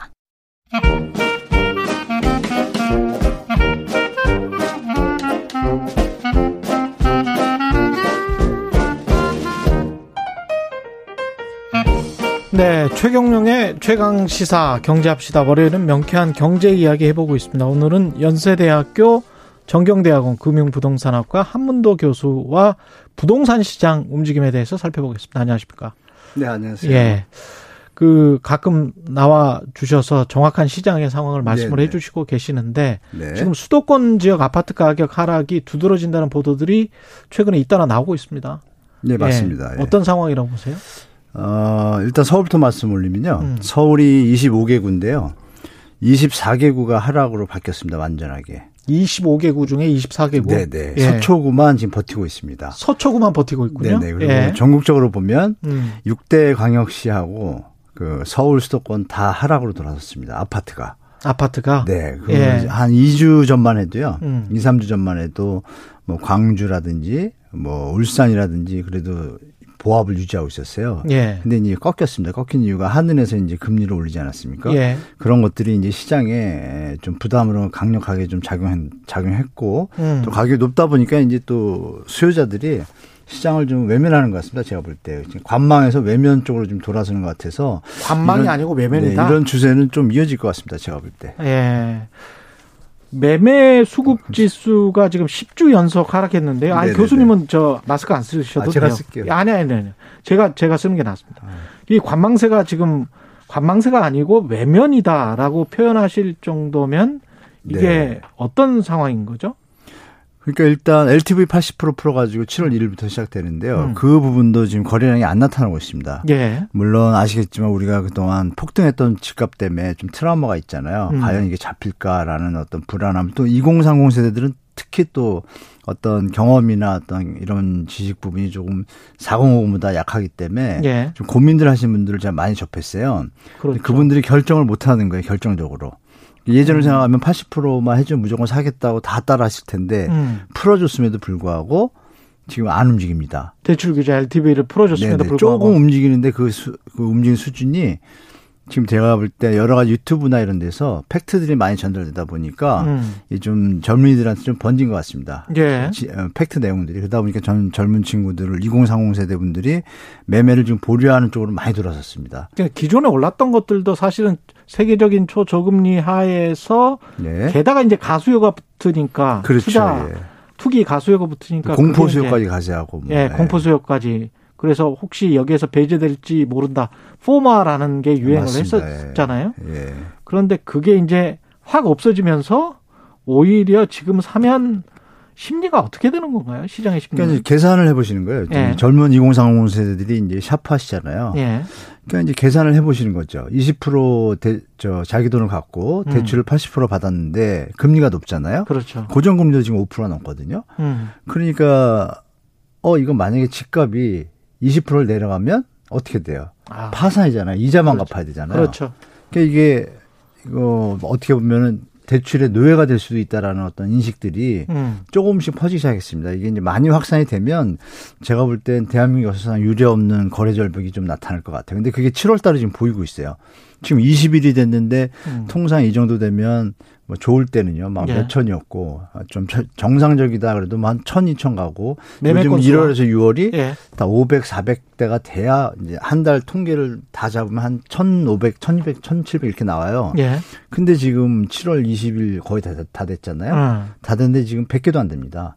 100개도 안 돼요? 네, 어마어마하게 절벽이에요. 그래서 제가 볼 때, 어, 이게 시장이 생각보다 더 빨리 급격하게 냉각될 수 있다라는 좀 예측을 저는 개인적으로 하고 있습니다. 그러면 100개도 안 된다는 거는 살려고 하는 사람들이 없다? 없다는 얘기죠. 만 6만 5천 개가 서울에 아파트가 있는데 음. 경기도 같은 경우는 12만 개가 있는데 거기도 거래량이 면 절벽이거든요. 아까 경기도 말씀 주셨는데 경기도도 33개 시군구 중에서 25개가 하락이고 나머지 좀 호재가 있거나 또 입주 물량이 적은 지역들은 지금 버티고 있습니다. 상승 유지 좀 하는 데들이 있는데 예. 거기도 지금 정확하게 상승을 유지하는 데는 다섯 군데, 여섯 군데예요. 네. 나머진 보합이나 다 하락인데 25개는 하락이고. 음. 그러니까 전반적으로 전국적으로 도단이 있지 않습니까? 도단위는 이제 주택 가격이 저렴하다 보니까 이 전세 대출을 끼고 투자하는 게 지금 생겼습니다. 예. 보통 2억, 3억 대니까 1억 5천, 2억 전세 대출 나오니까 1억 갖고 하고 뭐 이런 게 좀 생겨가지고 지금 유지는 하고 있습니다. 도단위는. 음. 근데 제주도도 조금 이제 바뀌었습니다. 제주도도 전세 가격이 하락하기 시작했거든요. 예. 이런 분위기들이 하락 쪽으로 다 향하고 있다라고 보시면 되겠습니다. 근데 어떻게 생각하세요? 수도권 같은 경우에 뭐 하락이 네. 시작됐다라고 하지만 뭐 별로 하락한 것 같지 않다. 어, 맞습니다. 매수자 입장에서는 네, 맞습니다. 그렇게 생각하시는 분들도 있더라고요.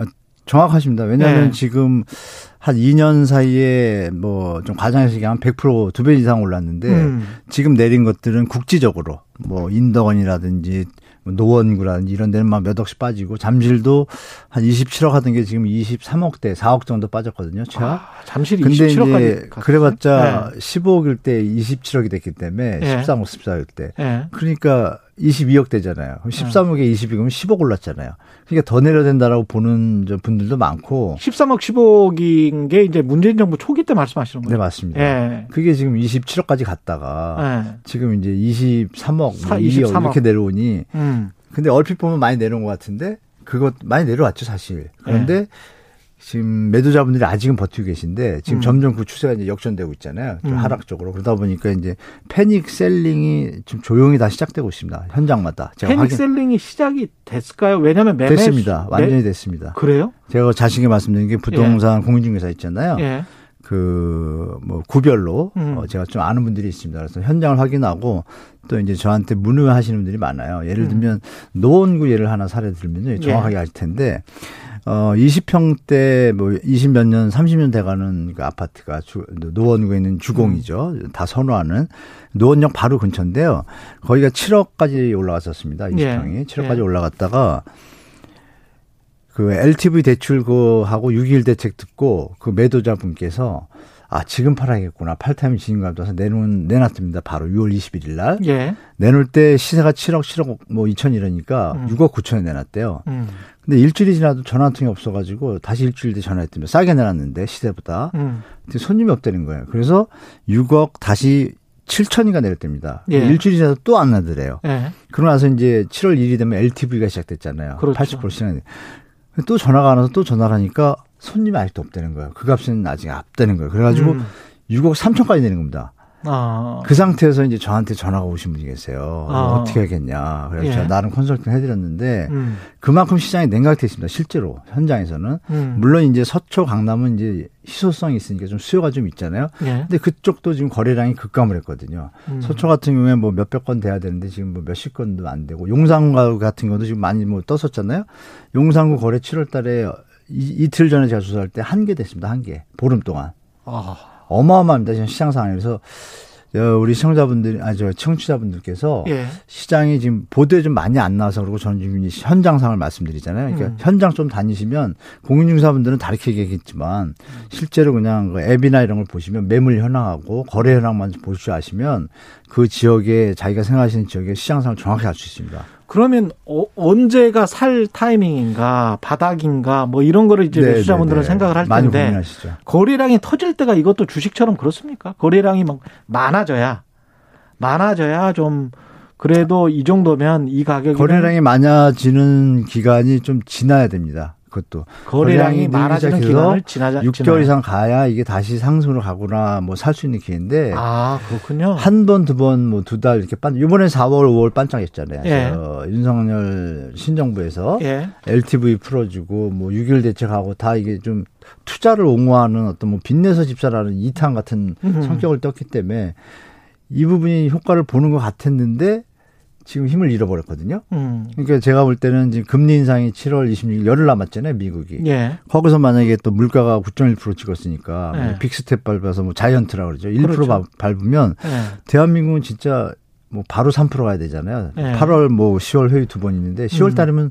3% 가까이 간다는 얘기지 않습니까? 음. 그러면 지금 불과 1년 전하고 금리가 몇 배 차이잖아요. 음. 그럴 때 지금 투자자분들에서 영끌하신 분들은 지금 그래서 정부가 대책을 내놓은 거고 음. 다행인 것은 뭐 4억 미만에만 해서 천만 다행인데 그것 그렇죠. 때문에 지금 젊은이들이 난리가 났습니다. 예. 아니 뭐 영끌 투자 뭐 피 비트코인 그럼 이게 무슨 경우냐, 이건 음. 공정이냐, 뭐 난리가 났대 젊은이들이. 예. 그래서 그걸 좀 인식했는지 어젠가 오늘 발표했는데 4억 미만만 구제하겠다 이거잖아요. 지원도. 그렇죠.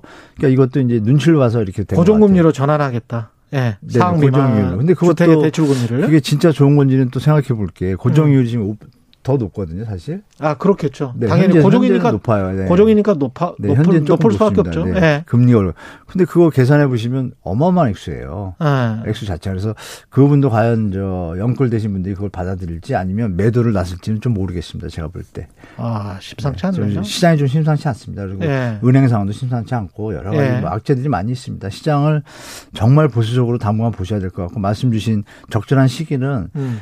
금리 인상 한 번 하고 가을 이후 추석 이후 추석 이후 추석 이후에 가족끼리 모이시면 아마 음. 대, 어떤 합리적 기대가 서이래서 다 같은 생각이 비슷하잖아요. 대책 회의 비슷한 네, 시장 네. 움직일 거고 네. 거기서 좀 판단하시고 연말이나 연초에 또 물량이 또 많이 나옵니다 수도권에 인천 같은 경우는 물량이 뭐 한 1년 물량이 4만 호가 입주를 해요. 아, 그래요? 난리가 났습니다. 인천도 이제. 그래서 아. 수원도 엄청나게 입주를 하고. 예. 그래서 지방에서 국지적으로 막 그런 현상들이 벌어지면 이게 전이가 되잖아요. 그렇죠. 그러니까 이런 것들이 총체적이기 때문에 당분간은 시장을 제가 최소한 가을 뭐 급하게 이사야 되셔야 하는 분도 가을까지 참으셨다 하시는 게뭐 예. 부동산은 가격 차이가 크잖아요. 좀만 음. 내려도 5억짜리면 10% 내리면 5천만 원인데 어마어마한 돈이잖아요. 그럼요.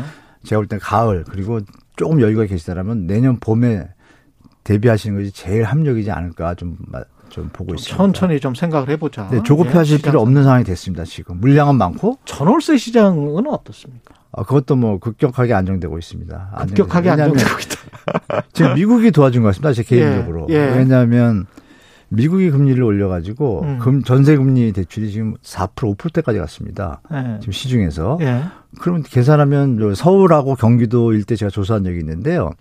아파트의 어떤 신규 계약 있지 않습니까? 예. 공인중개사 제가 한 20분 정도 체크해서 좀 구두로 음. 좀 설문을 받았는데 보통 70에서 80%가 다 전세 대출입니다. 그 음. 그 대출 금액은 만약에 5억짜리라 그러면 60%에서 70%. 어떤 사람 은 어. 80%. 예. 그러니까 다 60%에서 80%는 껴 있는 거예요. 그 70%가. 아. 그러면 어마어마한 물량 계신 임차인 분들이 다 전세 대출이 많이 있는 상태예요. 예. 그 상태에서 지금 금리 오르고 2년 전에 그 계약 만료 때문에 뭐 지금 대란 난다는데 안 나잖아요. 그렇죠. 그걸 금리를 부담하려니까 생활이 안 되지 않습니까? 음. 그런데 월세를 돌아보니까 어 전세 대출 이자보다 더 싸요. 음. 그러니까 당연히 월세로 가시는 거고 선명하게 예. 그러니까 전세 물건이 남아들기 시작하고 음. 그래도 이런 현상이 있습니다. 매매를 내놨는데 워낙 안 팔리잖아요. 그러니까 매매를 내놓으면 이번에 문재인 정부에서 그 전에 했던 대책이 주택을 사면 담보대출을 하면 6개월 내에 전입을 해야 되는 조건 때문에 비어 있어야 집이 잘 나갔어요. 음. 제값을 받고. 예. 그러니까 이제 임, 임대인 분들이 일부러 좀 내보내는 경향이 있었고 악성적으로 예. 내보내고 나서 집을 내놨는데 안 팔리잖아요. 안 팔리니까 계속 비워둘 수는 없으니까 그분들이 요새 한 매물이 6만 5천 개였는데 갑자기 4천 개를 줄더라고요. 하루 이틀 사이에. 아. 이틀 사이에. 그게 뭐냐면 어떤 보도 때문에 전세, 그러니까 전세 물량이 또 그만큼 딱 는 거예요. 희한하게. 그러니까 음. 이분들이 제가 볼 땐 시장 파악할 때, 아, 이게 매매가 안 되는구나. 음. 그럼 돈이 이제 조금 부담이 있는, 유동성이 부담이 있는 분들은 그렇죠. 어떻게 매매하잖아요. 네. 그러니까 전세라도 노는 거예요. 급하게. 음. 급하게 놓다 보니까 시세보다 싸게 나야 될 거 아니에요. 그렇죠. 그런 현상들이 지금 저, 서울이고 경기도 다 지금 다 전체적으로 좀 퍼지고 있는 단계입니다. 지금. 세입자 입장에서는 또 전세 대출을 받아야 되면 금리에 대한 부담 때문에 네네. 오히려 월세를 선호하는 쪽으로 갈 수도 있고. 아, 가고 있습니다, 실제로. 실제로 가고 있고. 사례 하나 말씀드리면 더 무서운데요. 그죠? 음. 두달 전 얘기인데 그 전 국회의원인데요. 예. 서울 강남군 일대인데 세입자를 나가라 그랬습니다. 음. 나가라 그랬는데 만료 때문에 나가라 음. 그러고 했는데 그걸 세를 다시 넣은 거죠. 났는데 음. 세입자가 안 들어오니까 계약금을 이제 받아가지고 딴데 계약을 한 거예요. 세입자분이. 네. 5천을 받아서. 네. 근데 딱 20일인가 한 달 남겨놓고 다시 전화가 왔답니다. 세달 어. 전에 나가라 그런 분이 음. 아 그냥 계속 있으면 안 되겠냐고. 음. 그래가지고 그 계약금 5천을 어떻게 해요. 지금 난리가 났답니다. 지금. 그런 데가 음. 지금 한두 군데가 아닙니다. 지금 이건 공인중개사분들 저한테 얘기해 주시고 그 지역만 갔더니 이런 현상들이 제가 볼 때는 지금 보도에는 많이 안 나오는데 음. 가을 정도 지나면 좀 많이 나타날 것 같습니다. 제가 볼 때. 전세 대란 요거 지나고 나면. 예. 네. 전세 대란 이슈가 사라지지 않습니까? 예. 전세 대란은 없었고요. 예. 네, 결국 없었죠. 예. 예. 그리고 월세화 경향이 좀 짙어지고 있다. 네. 시장의 상황을 쭉 지금 점검을 해 주셨고요. 네. 예. 네. 가끔 나와서 이제 부동산 시장 네, 네. 관련해서 좀 말씀을 해 주시기 바랍니다. 예. 연세대학교 정경대학원 금융부동산학과의 예. 한문도 교수였습니다. 고맙습니다. 네, 감사합니다. 예.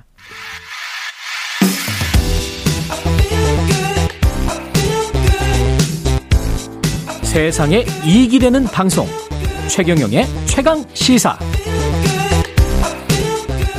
네 코로나 신규 확진자 수가 연일 더블링 두 배씩 넘게 급증하면서 오늘부터 50대 이상을 대상으로 백신 4차 접종 시작됩니다. 올여름 재유행을 앞두고 실시되는 4차 접종과 방역 대책.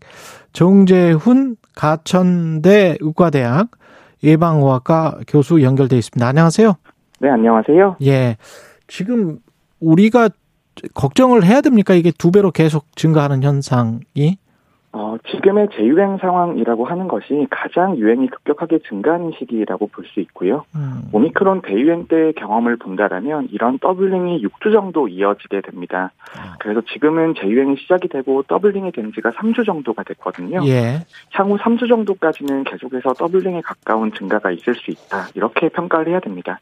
근데 그 전에 이제 그 감염되셨던 분들이 있잖아요. 굉장히 많잖아요. 그리고 백신도 맞고 그랬었는데 그 변이 바이러스라고 그러면 똑같이 뭐, 뭐 50% 60%에 다시 또 감염되고 그렇게 되지는 않겠죠, 설마? 어, 새로운 변이 바이러스라고 하는 것이 항상 예. 두 가지의 효과가 있는데요. 자체적으로 전파 능력이 높아지는 효과가 있고 기존에 획득했던 면역들을 회피하는 효과가 생기게 되는데 지금 유행 중인 BA5 같은 경우에는 기존에 획득한 면역을 강력하게 회피하는 특성이 나타나고 있기 때문에 아. 상당히 많은 숫자의 감염이 있을 것으로 예상을 하고요. 음. 물론 오미크론 대유행 정도까지는 아니겠지만 어, 절반 정도까지는 충분히 가능한 규모라고 생각을 합니다. 그렇게 어. 본다라면 전체 인구의 한 25% 정도는 충분히 감염되실 가능성이 있다 이렇게 봐야 됩니다. 그 하루에 그러면 최대 몇 명까지 예상을 하고 계세요? 어, 이런 예상이 이번에는 조금 어렵습니다. 예. 오미크론 예. 대유행 때는 외국의 유행과 우리나라 유행 사이에 한 달 정도의 시차가 있었거든요. 음. 그래서 외국의 데이터를 보면서 조금 정확하게 예측을 할 수 있었는데요. 예. 지금은 거의 동시에 유행을 하게 되면서 조금 예상이 어렵습니다만 저는 그래도 이들 평균 확진자 숫자로는 20만 이상은 충분히 가능할 것으로 보고 하루 그리고 네, 네, 하루 20만 은 가능할 것이라고 보고 그리고 전문가들이 표현이 이 20만 명이라는 것이 일주일에 하루 단위 평균 값입니다. 근데 우리나라를 보면 화요일과 수요일은 확진자가 많이 나오거든요. 네. 그렇게 본다면 국민들의 체감하시기로는 뭐 25만 명, 많게는 30만 명도 충분히 가능하다고 생각을 합니다. 이 치명률이나 중증화는 이 BA5는 어떻게 좀 파악된 게 있습니까? 한 2주 정도 전까지만 해도 BA5에 감염됐을 때 중증화율이 더 높아진다 이런 보고들이 있어서 많은 네. 걱정들이 있었는데요.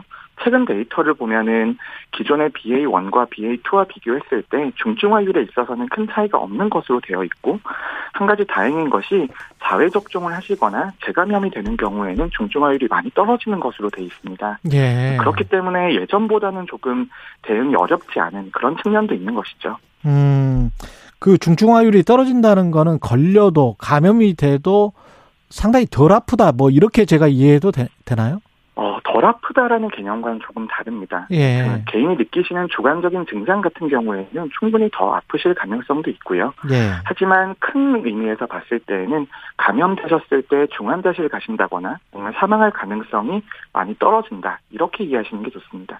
제가 모두에도 말씀드렸는데 오 늘부터 50대 이상으로 지금 백신 4차 접종 시작됐지 않습니까? 50대 이상으로 이렇게 확대한 이유는 뭘까요? 어, 지금 추가 접종에 있어서 가장 문제가 되는 부분은 변이 바이러스에 대한 대응과 그다음에 개량 백신의 출시 일정입니다. 만약에 BA1과 BA2에 대응이 가능한 백신이 있다라면 예. BA5에도 어느 정도는 대응이 가능할 것으로 보거든요. 음. 하지만 개량 백신의 출시 일정이 생각보다 늦어지게 되었고요. 그리고 재유행이 생각보다 빠르게 도달을 하게 되면서 백신의 효과 중에서 중환자와 사망자를 줄여주는 효과에 지금은 조금 기대를 해야 되는 상황이고 특히 50세 이상부터는 코로나19가 급격하게 중증화 가능성이 높아지기 때문에 이분들을 대상으로는 사회 접종을 해드리는 것이 사회적으로 피해를 줄이는 길이다 이렇게 판단을 한 것이죠. 개량 백신이 늦어지게 됐다라고 말씀을 하셨는데 제가 듣기로 10월인가 그랬었는데 이것보다 더 늦어지는 겁니까 그러면은? 어 개량 백신이라고 하는 것은 예. BA1과 BA2에 대해서 대응이 가능한 역량을 갖춘 백신이거든요. 예. 하지만 BA5가 나오게 되면서 BA1과 BA2에 대한 대응보다 훨씬 더 면역 회피 특성이 강력하게 나타나고 있기 때문에 예. 조금 어려운 측면이 있습니다. 그래서 미국에서는 BA5에 대한 대응이 가능하게 백신을 바꿀 것을 권고를 하고 있는 상태이고요. 예. 그렇다면 BA5에 대응이 가능 한 백신은 조금 더 늦게 출시가 될 가능성이 있습니다. 10월보다 더 늦게? 네, 그렇습니다. 아. 아, 그러면 이게 고민이겠는데요. 50대 이상이 예방 접종을 하게 되면 당사 해, 해당되는 분들은 이게 4차 접종을 하는데 예방 효과는 떨어지지만 중증화율이나 뭐 치명률이나 이런 거는 좋을 수 있다, 막을 수 있다. 이런데 이걸 막고 그 다음에 지금 7월이잖아요. 그리고 네. 11월이나 뭐 12월에 또 한 번 또 맞아야 된다는 이야기인데 그렇게 그 어, 결정이 매우 어려운 부분들이 예. 있습니다. 특히 말씀하신 것처럼 백신의 효과라고 하는 것이 감염을 막아주는 효과와 중환자와 사망자가 되는 것을 막아주는 효과 두 가지가 있는데요. 예. 지금은 BA5의 유행이 당면에 있기 때문에 특히 고위험군에 대해서는 중환자나 사망자가 되는 것을 막아주는 효과에 훨씬 더 기대를 해야 되는 상황이기 때문에 아. 지금 접종을 권고를 해드리는 것이고요. 예. 만약에 장기적으로 새로운 개량 백신이 출시가 된다라면 기존에 접종하셨던 분들까지 고려해서 새로운 권고안들이 나가게 될 겁니다. 우리 지금 사망자 수 추이나 이런 거는 어떤가요, 교수님? 어, 현재 중환자나 사망자의 추이는 상당히 안정적으로 유지가 되고 있습니다만, 예. 하지만 이 중환자와 사망자의 추이라고 하는 것이 유행 정점보다 2주보다 2주에서 3주 정도 후행하는 지표이거든요. 아. 직까지 본격적으로 유행이 이제 반영되지 않은 상태라고 보셔야 되기 때문에 음. 조금 증가할 가능성은 충분히 있다 이렇게 봐야 됩니다. 그럼 BA5와 오미크론과의 치명률이나 뭐 이런 것들은 지금 상대 비교가 안 되는 상황이네요. 데이터가 아직은. 어, 현재는 초기 데이터들은 나와 있는 상태이고요. 예. 재감염이 없거나 접종 상태가 똑같은 경우에는 거의 동일한 중증화율을 보일 것으로 예상을 하고 있습니다. 즉 음. 오미크론 대유행 때와 비슷한 중증화율이 나올 것으로 기대를 하고 있는데요. 하지만 사회 접종도 있고 경구용 치료제도 오미크론 대유행 때보다 훨씬 더 적극적으로 공급이 될 것이기 때문에 그런 효과까지 고려를 한다라면 중증화는 조금 더 감소할 가능성이 있다고 봅니다. BA 2.75 뭐 일명 켄타우로스 변이 이거는 어떤 변인지도 궁금하고요. 어, 새로운 변이들이 등장하시게 되면서 청취자분들도 많이 헷갈리실 텐데요. 예. 그 새로운 변이라고 하는 것은 기존의 변이를 밀어내고 우리에게 이름이 알려질 정도의 변이가 된다라면 기존의 바이러스보다 전파력이 뛰어나거나 면역 회피 특성이 강력하게 나타나는 그런 특징들을 가지고 있습니다. 음. BA 2.75 같은 경우에도 BA 5보다도 어느 정도 면역 회피 특성이 더 강하게 나타날 것으로 예상을 하고 있고요. 예. 하지만 그럼에도 불구하고 어, 이런 감염을 막아주는 효과는 떨어질 수 있지만 중환자나 사망자가 되는 것을 막아주는 효과는 상당히 그대로 유지가 되는 것으로 연구 데이터들이 나오고 있기 때문에 예. 중증화에 있어서는 큰 변화가 없을 것으로 기대를 하고 있습니다. 그 지금 이제 여름이고 사람들이 여름 휴가를 가야 될 거고 거리두기 없는 첫 여름 휴가 3년 만에 그렇게 될 것 같습니다. 이게 대규모 확산 쪽으로 이어질 수 있습니까? 이런 휴가가? 어, 사회적 거리두기라고 하는 것이 우리나라에서는 네. 오미크론 대유행을 겪으면서 방역 정책에 있어서의 패러다임 변환이 이루어진 상태이고요. 네. 오미크론 대유행에서도 유행 정점으로 가는 순간에서도 사회적 거리두기를 완화해 왔었거든요. 음. 그렇다면 오미크론 대유행 때는 거의 60만 명 정도의 하루 확진자가 나온 적이 있었는데 그 정도에 대한 대응 경험이 있기 때문에 지금 상황에서는 사회적 거리두기에 도움 없이도 어느 정도는 충분한 의료와 방역 대응 역량이 있다라는 판단이 있는 것이고요. 음. 또 하나는 이제는 방역 정책이라고 하는 것이 방역 정책의 효과만 보는 것이 아니라 방역 정책의 비용까지도 고려를 하면서 그렇죠. 조금 비용 효과적인 방역 정책을 설계해야 되는 그런 어려움이 있습니다. 예. 여기까지 듣겠습니다. 정재훈 가천대 의대 어, 예방의학과 교수였습니다. 고맙습니다. 네, 감사합니다. 예. BTS가 코로나에 지친 사람들을 위해서 발표했던 노래입니다. Permission to Dance. 예. 춤출 권리. 춤출 허가. 예. 예. 이거 들으면서 7월 18일 월요일 KBS 1라디오 최경련의 최강시사 마치겠습니다. 저는 KBS 최경련 기자였고요. 내일 아침 7시 20분에 다시 돌아오겠습니다. 고맙습니다.